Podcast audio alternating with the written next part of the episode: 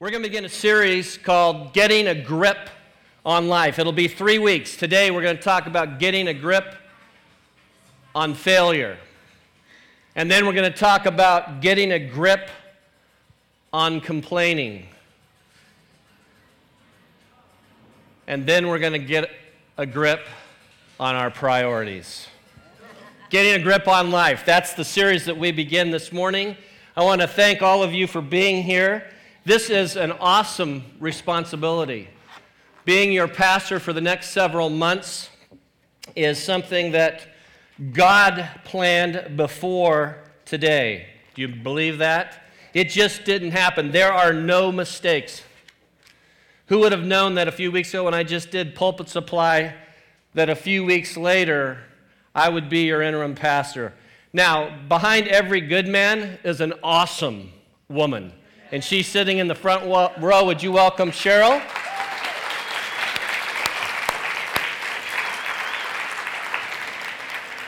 And do we have the high school kids in the house today? Where are they? They're in the back. We're going to have to get them in the front. But I got others in the front right here. And we're going to have a good time today. Is the joy of the Lord our strength? Could you come back next week too? That would be awesome. Failure, the word causes us to cringe. In fact, I think for some of us, the very word causes us to recoil, to step back. It causes painful memories of past experiences that we wonder if we'll ever recover from. And throughout generations, great scientists, great musicians, great artists all made glaring mistakes. In fact, a lot of people were viewed as failures at one time in their life. How about this? You'll never amount to very much. That was the Munich schoolmaster talking about Albert Einstein when he was 10 years old. Or how about this one? We don't like their sound. Groups of guitars are on their way out. That was a Decca recording executive who turned down the Beatles in 1962. Or how about this one? Wolfgang Mozart was told by Emperor Ferdinand that his opera, The Marriage of Figaro, was far too noisy and contained far too many notes. Now, I'm thinking about the idea of failure, and we're not just talking about failure in life, but how many, without raising your hand, feel like maybe you've been a failure spiritually? And in fact, what is the difference between just the average, everyday kind of Christian with those Christians who seem to persevere in extraordinary ways? Is it because they're more disciplined? Is it because they're more committed? Is it because they're more gifted? Is it because they're more spiritual? No, I'm going to make a premise today that I believe the difference in the Christian life between the ordinary and the extraordinary is your ability to respond to failures in your life. And in fact, Henry Ford said it this way failure is only the opportunity to begin again more intelligently. All of us have failed. And so if you'll take your notes out and as I go about uh, being your pastor, I just want to let you know how you can make your pastor smile. Okay? We're getting to know each other. The, one of the ways you can do that is to take these notes every week, bring this Bible, or your Bible preferably, and bring a pen and fill those out. We've already identified that some of you um, like that, and I was here last time, firstborns. Did I disappoint? No. You got your notes. Babies of the family, once again, we're just glad you found the room. And the middleborns, we still don't care about you. All right, so that's our ground rules. Get your Bible, get your notes, get your pen, let's get going. First of all, failure is a common experience. And here it is, number one, or A, everyone fails. Now let's just look at some failures, big ones in the course of history. How would you like the guy that built this tower, the Leaning Tower of Pisa? It was almost 20 feet out of perpendicular. Who planned a 179 foot building with a 10 foot foundation? Love to put that on your resume as an architect, huh? How about this one? Back in 57, Ford bragged about the car of the decade. It was called the Edsel. Unless you lucked out, the Edsel you bought had a door that wouldn't close, a hood that wouldn't open, a horn that kept getting stuck, paint that peeled, transmission that wouldn't cooperate. One business writer described the Edsel sales gra- uh, graph as kind of a, an extremely dangerous ski slope. And in fact, he added he knew that there was only one instance ever of an Edsel ever being stolen as a car. How about this guy? What's his name? Walt Disney. He went bankrupt seven times. And in fact, I love it when the slides actually go up behind me. This is an awesome day. Seven times he had nervous breakdowns before Disneyland was built. How about artist Vincent van Gogh? He sold only one painting during his lifetime. He thought he was a failure.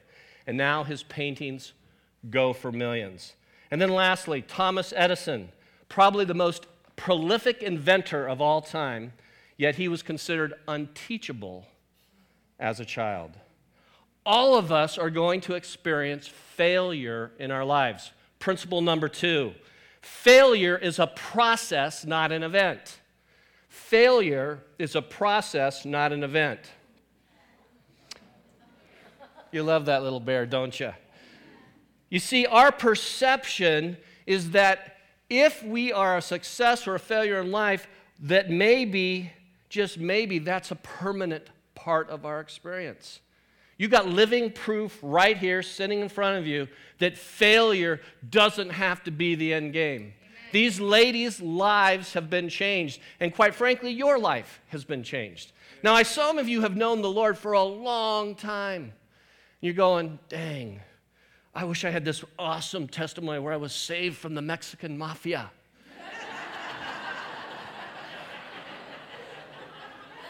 But you know what? God has saved you. And your testimony is a changed life.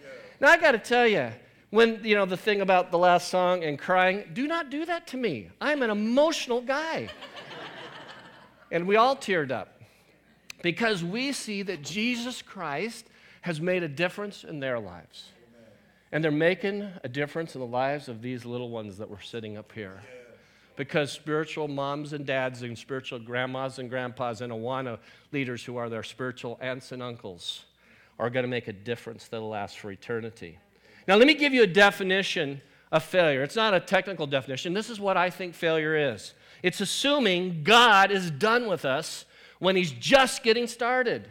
Failure is assuming that God is done with us when He's just getting started. Principle number three God is more interested in your direction than your perfection. God is more interested in your direction than your perfection. And I love the fact that our God is a God of grace, not disgrace. Several weeks ago, I shared the story of my son who was far from God and who was a prodigal, and four long years. The miracles never cease he called me the other day and said, Hey, Dad, what about Bible school? He just graduated from Cal State Fullerton. He was on the seven year plan for some of you who are still trying to get that done. Amen.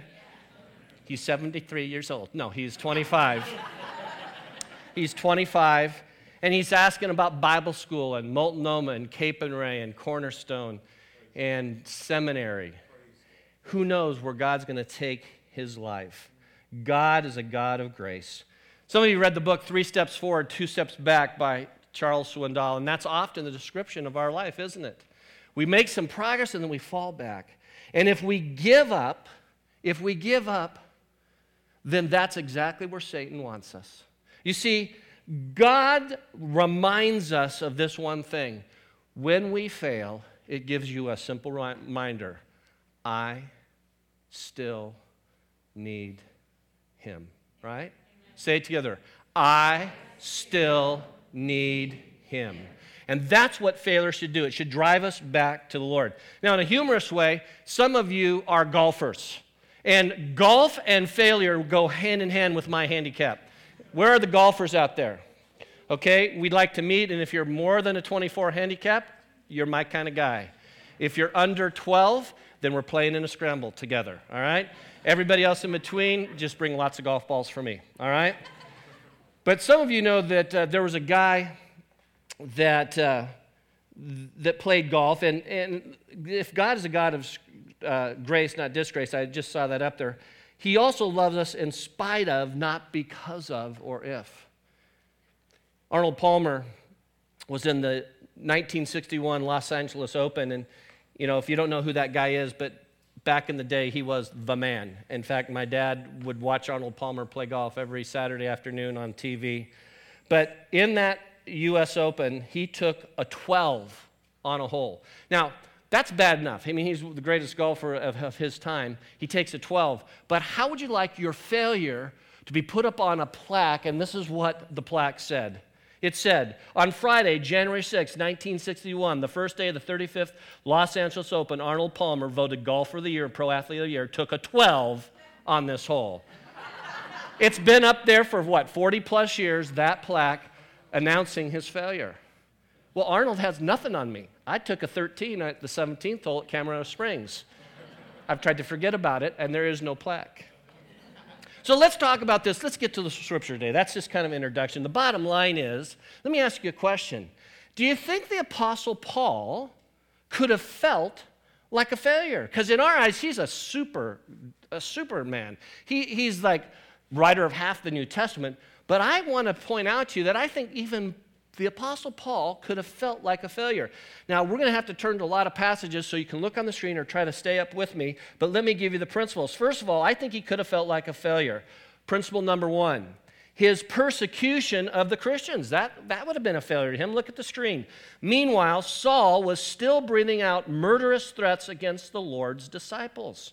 His life before conversion was the antithesis of his later years but he didn't let his former life chain him to his past. What about the circumstances in your life? What about the circumstances in your life? The circumstances of life and the events of life and the people around me in life do not make me the way I am, but reveal the way I am. So many times we complain and whine, and we'll look at that subject next week, by the way about what happened and woe is me and where's God and what happened here. Your car won't start in the morning because you didn't fill it up with gas. And then you're mad at the car.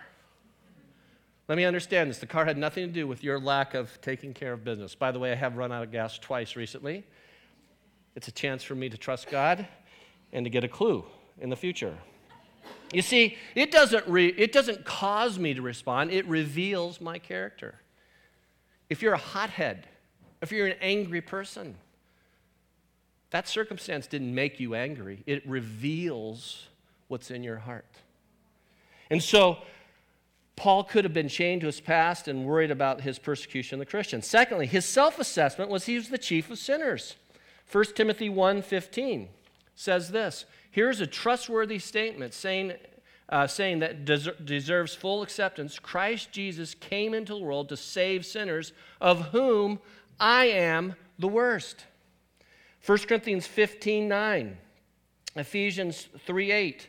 By the way, let's turn to 1 Timothy. I just wonder, just real quick here, I want to see something here. Because every once in a while, something goes off in my head. Yeah, 1 Timothy 1:15 of whom I am foremost of all. He thought that he was a sinner. Now, was he just being humble? No, he recognized that he had come a long way, but he could have felt like he was a failure if he let his mind go that place. God had forgiven him, but probably one of the biggest issues in Paul's life is he had to learn at some point that he had to forgive himself. God had already done the good work of grace, but he had to forgive himself. Give me a moment just to talk to these folks. Your future is going to be tied to your ability to believe what I just said. You've done enough of beating yourself up. You've done enough about the woulda, shoulda, couldas. And you don't have to be perfect. God is more interested in your direction than your perfection. But there's accountability, isn't there? Sometimes you got to start over. You mess up and you start over. And you know what? Everybody in this room, everybody in this room has an example of where they had to start over. Some of you right now, during this time of waiting for your next pastor, is exactly what God had intended for you. You are in God's waiting room. And there are certain things that He wants to get done in our lives over the next two, three, four months, however long I have to be with you. And is my commitment, it is my pledge, and it is my desire that you would come into a full relationship with Jesus Christ. These pastor chats may be, by the way, as helpful for me as they are for you because I'm not perfect. I mess up. But here's what I know I am more than a conqueror through Jesus Christ. I am not chained to my past. I don't have to live with the misery or regret of the woulda, shoulda, couldas because I could give you a boatload of those. And so Paul could have felt like that. Thirdly, he could have felt like a failure because his values and his priorities were misguided. Now, if you'll take the time, turn with me to Philippians chapter 3. I want to show you something very interesting. Philippians chapter 3. And as you turn there, let me read to you verse 8. That's the summary of his experience. It says, What is more, I consider everything a loss compared to the surpassing greatness of knowing Christ Jesus my Lord, for whose sake I have lost all things. I consider them but rubbish that I might gain Christ. Now, you got to read that in context of the rest of Philippians chapter 3. Go back a bit and you see his resume. He had a very impressive re- resume. Look at starting with verse 4. Although I myself consider the confidence in the flesh, if anyone has mind to put a confidence in the flesh, I far more. Look at the list of things that he had. He was circumcised the eighth day. If, you, if you're one of those who like to mark things in your Bible, this is time to mark. Circumcised the eighth day, that's all about ritual. Of the nation and people of Israel, he had the right race. Of the tribe of Benjamin, that's the right family a Hebrew of the Hebrews, the, of course, the right religion. As to the law, a Pharisee, he knew how to kept, keep the rules, didn't he? As to zeal, a persecutor of the church, look at that resume. And then ultimately, as to righteousness in the law, found blameless, that's all about his reputation. The ritual, race, family, religion, rules, resume, reputation. Stellar. But he says all of that stuff and imagine a balance here. All of that stuff out there is nothing, it's rubbish compared to this side, which is knowing Christ, Jesus, my Lord, for whom I've suffered the loss of all things, that I might gain Christ. Do I have an amen in the house? You got to be back next week. You got to be back. You see, that's what he was about. And guess what, ABF friends? We can't just get to know Jesus casually, can we? It's not something we just go, oh, maybe if I have time. You make time to eat. Some of us make more time to eat. You and me, brother. Okay. But you know what? We make time for the things that are most important to us. High school kids back there, where are you again? Just raise your hands. They're still awake. Awesome. I can tell you for a fact, in fact, let's just bear it out right now. High school kids, if you want to get to know, gentlemen, some young lady, do you spend any time with her? Or do you just ignore her? Well, if you're embarrassed, you get all sweaty hands and you ignore her. But naturally speaking, if you want to get to know someone, you spend time with them, don't you? Texting. texting. No time, just texting. You see, we spend time, we spend time with the people that we want to get to know. Some of you have been married a long time. My wife and I have been married 34 years. I guess that means you started Awana in 1978. 1978, you started Awana because that's the year we got married. And we spent all this time together because I was wooing her and wanting her, and the challenge was on. And then we got married. And the romance continues, even 34 years later. She's still my best friend. She's still the best cook on the face of the planet. She has borne me two children. And that oldest one, Katie, is going to give us our first granddaughter, Lord willing, November 7th. So when you have the right priorities, you spend time with those people. And if you have the right priority, if you want to know God, you've got to spend time with Him. Number four, Paul could have felt like a, a failure because his life was associated with hardships. With hardships. Now, I've put that up on the screen. This verse will be up here in a second. And it comes from 2 Corinthians 11, verses 24 to 30.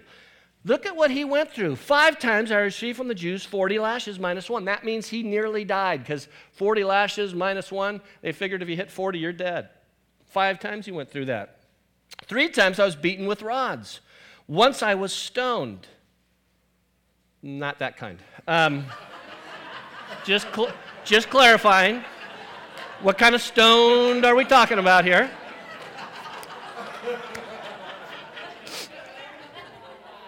What are the chances Teen Challenge would be here and I'm reading that passage? Only God. All right. Uh, three times I was shipwrecked. I spent a night and a day in the open sea. I have been constantly on the move. I've been in danger from rivers, danger from bandits, from my own countrymen, dangers from Gentiles, danger in the city, in the country, in the sea. I mean, dangers everywhere, false brothers. I've labored and toiled. I've gone often without sleep. That sounds actually like a college student, but maybe it was also Paul. I have been known to be hungry and thirsty, gone without food, cold and naked. Verse 28 Besides everything else, I face the daily pressure of concern for all the churches. Who is weak, and I do not feel weak? Who is led in sin, and I do not inwardly burn? If I must boast, I will boast of the things that show my weakness. When you are weak, He is strong. Amen? Amen. So he could have felt very successful, but doubted the fact that maybe all these, maybe I brought all this on me. Maybe he wondered, is the lack of pain or suffering in my life mean that I'm not successful? Or maybe I'm a failure. Let me give you a clue about suffering. If you start in the book of generous, generous and Genesis, and by the way, be generous in that offering plate. Genesis through Revelation, 66 books of the Bible, they all talk about suffering. Every single book of the Bible will tell you that there's a purpose in suffering. And so, Christians, suffering is the normal Christian life, not the exception. Now, some of us that suffering develops our character. We know that from James chapter 1. Bernie Marcus in 1978 was the son of a poor Russian cabinet maker in Newark, New Jersey, and he was fired by the Handy Dan do it yourself hardware retailer. But that changed his life because Bernie Marcus met a guy by the name of Arthur Blank. And in 1979, they opened their first store in Atlanta, Georgia, and it's called now the Home Depot. Now, 760 stores and counting, employing more than 157,000 people with $30 billion in sales. I'm sure Bernie Marcus is thanking God every day for when Handy Dan fired him. You see, sometimes it's those difficulties in life that give you the greatest opportunities. I got fired once. I was a a pastor in Yorba Linda, and I had been there eight months, and I got fired. And it was a crazy set of circumstances. But when it was all said and done, I have told people time and time again getting fired at that church was one of the best things that ever happened to me. Because all of us have felt and experienced times of injustice. And sometimes it gets made right, but most of the time it will not. Every time you go through a difficult circumstance in life, you can waste it or you can learn from it. Now, my story has a great ending because 20 months later, they rehired me along with all the other management team that they fired. And what an awesome, awesome day that was. You see, because during that time of introspection and wondering about what is God going to do with my life, He allowed me to learn some things that I could only learn in the valley of that experience. Some of you have been in that valley, and now you're coming back out of that valley, and now you see clearly that God had a purpose and plan for you. But it's not just for these girls, He has a purpose and plan for your pain. Here's some things I got to experience because I got fired. When you are not working, there's a little principle you don't work, you don't eat. Making a house payment, that's a pretty big deal. So I decided I'd be unemployed for two days and mourn. And by Monday, I then became self employed. Within that first month, I started a little thing called a search business. You say, What's a search business? Something like what Slingshot does. And I began to help churches find pastors. In fact, I had no idea they'd actually pay you to do that. Number two, I always loved football. I decided I'd become a high school football official. And I started roughing high school football. I found once again that there are parallels in life. If they don't like your sermons on Sunday morning, they let you know. If they don't like your call on Friday night, they let you know. I got to do that. In fact, I got to, to referee some of the biggest games in Southern California. What a fun experience. I decided I always wanted to be a teacher. I went out and took the CBEST and I started substitute teaching. I substituted from third grade all the way up through junior high. Never made it to high school, just, they kept me at eighth grade. my favorite sport or my favorite subject in school growing up was PE.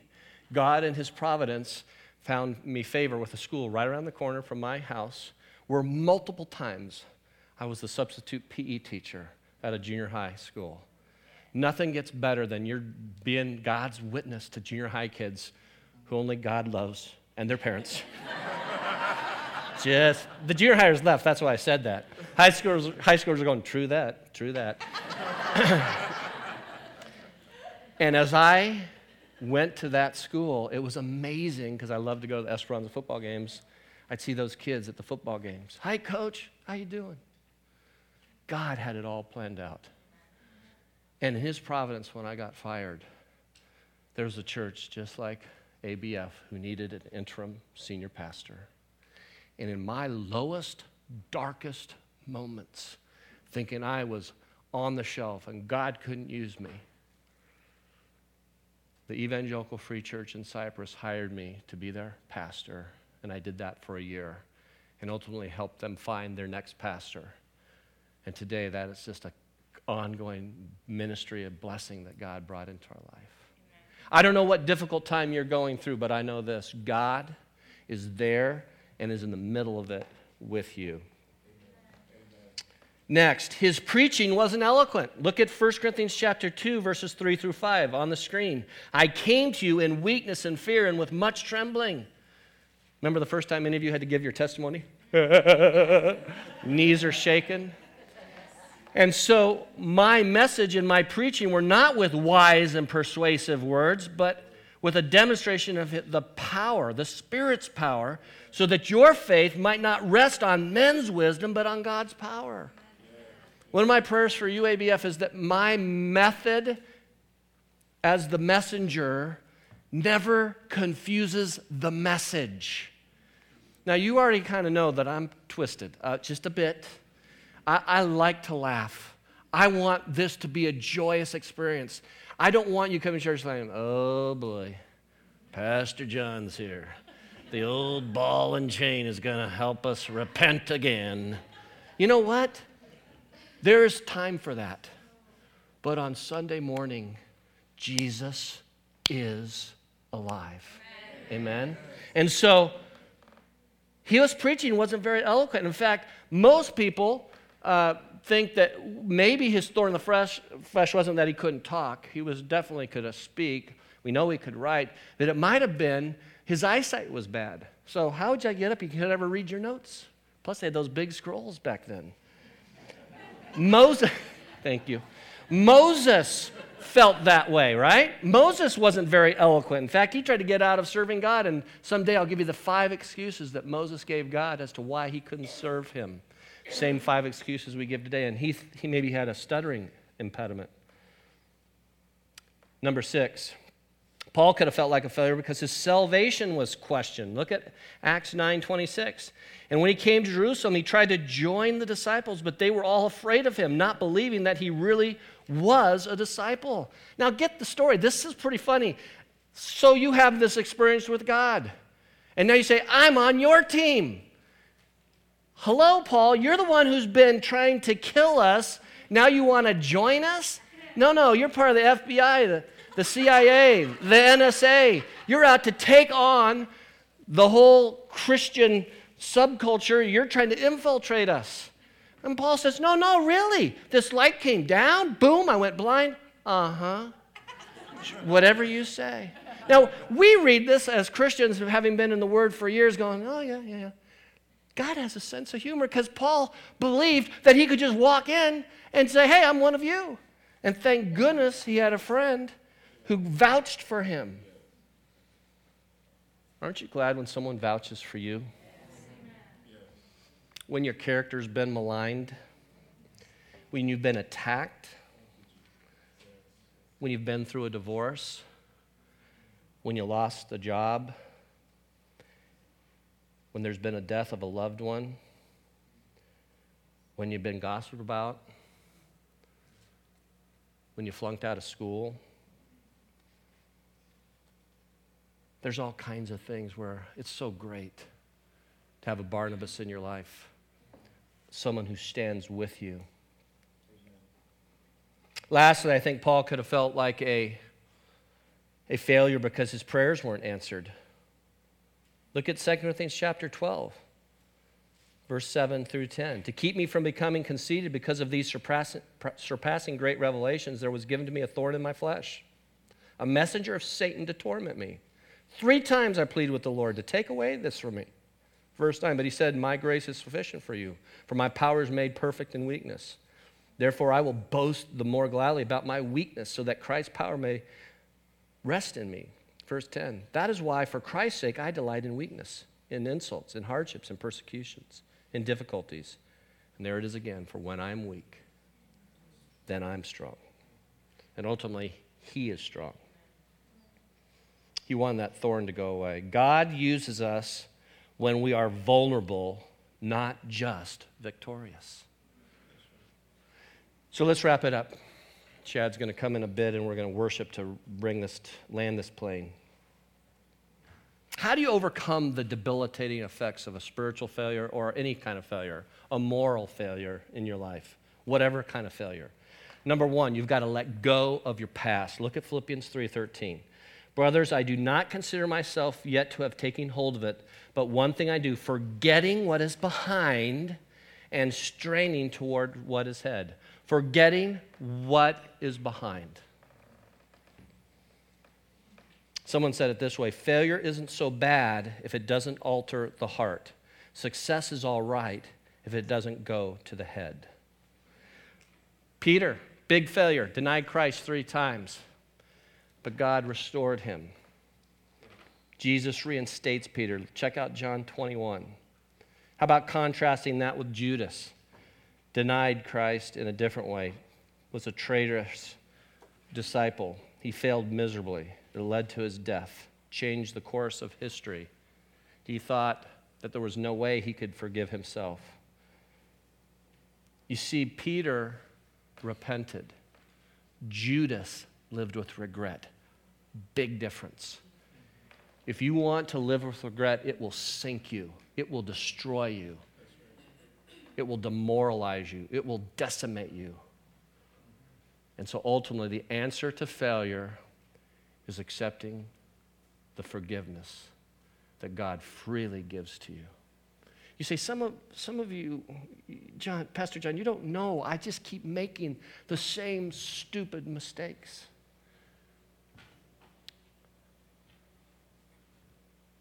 Welcome to the children of Israel. 40 years of making mistakes and paying for it. You see, we will make mistakes. We will mess up. And I know you say, you've said that a few times, but I don't think we believe it that we can let go of the past. David Brinkley asked advice columnist Ann Landers the question what question she was most frequently receiving from her readers, and it was this question. Her answer What's wrong with me? What's wrong with me? You see, we lived in this, we live in this context of being fearfully and wonderfully made. We're in the image of the King, and yet we've sinned and we've fallen badly. And grace and forgiveness and redemption is the bridge between those two ends for us. Number two, learn to deal with the present. 2 Corinthians 4, verses 7 through 10. I'll put those on the screen, but I'll just look at this one part of verse 8. We are hard pressed on every side, crushed, but not, uh, but not crushed, perplexed, but not in despair, persecuted, but not abandoned.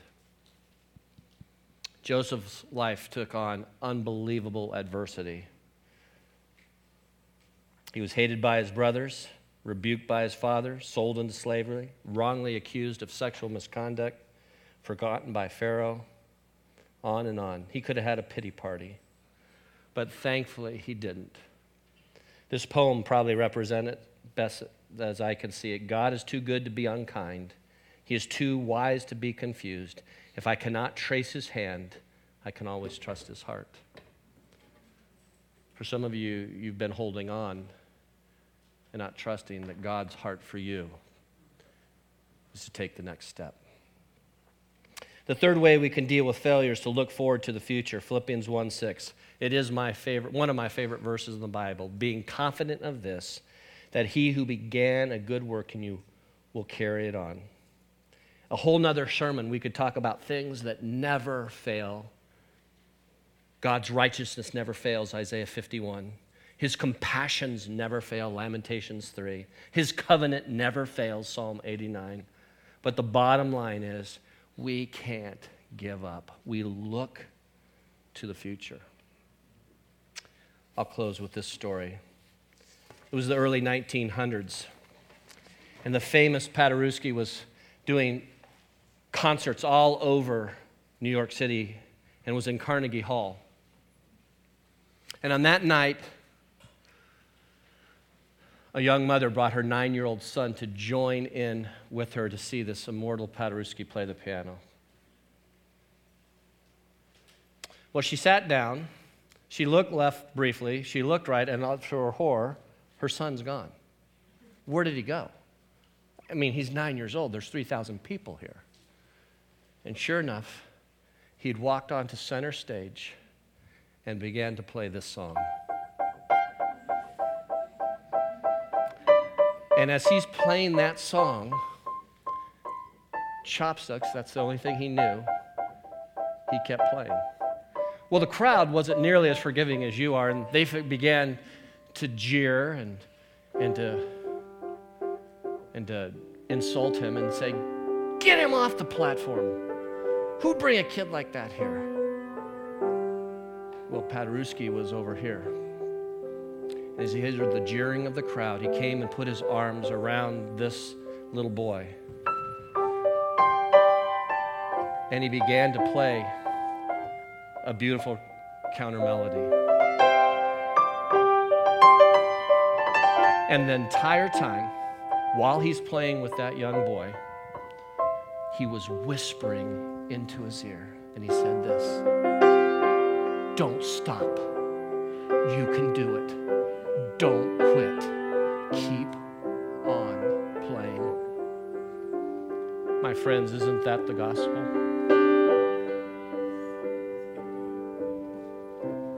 Let's pray as Chad just leads us in worship in a second. I want to close with this. Would you bow your heads and close your eyes? You see, for some of us, we just feel like the Christian life, we're just playing chopsticks. We've messed up so badly, we've beaten ourselves up. We wonder if there's ever going to be forgiveness. But what an awesome Sunday to see these 40 women who have been redeemed, who've been saved, who are in the process of accepting God's forgiveness. They're all in different journeys at different places. Maybe some still struggling with exactly where God fits in their life. But we know that our God is mighty to save, that He's the one that can make a difference in your broken life. ABF friends, I know this is a difficult time. Doggone it, two years. You're saying, Lord, what? What do we need to learn? We don't have a pastor. Let me clarify that. You do have some pastors. You got some great pastors. Chad and John and your staff. Don't lose hope. God is preparing us, all of us, for something greater than we could ever, ever imagine. And maybe right now, He's just saying, You've got to let go of this stuff. So do me a favor, and you'll see me do this often with you.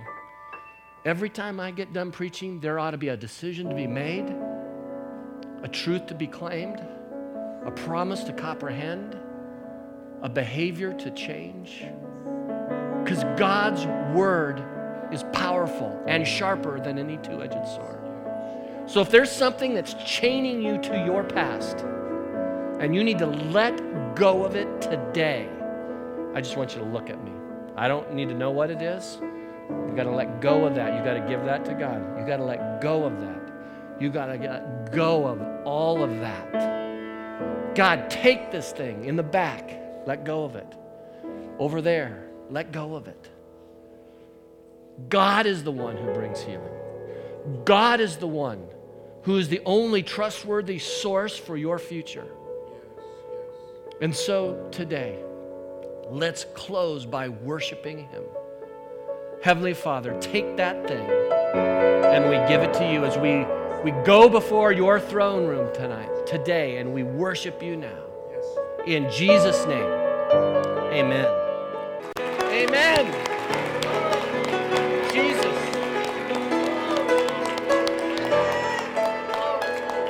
Jesus Christ, the risen Savior, the same today and forever. We give glory to you today, God.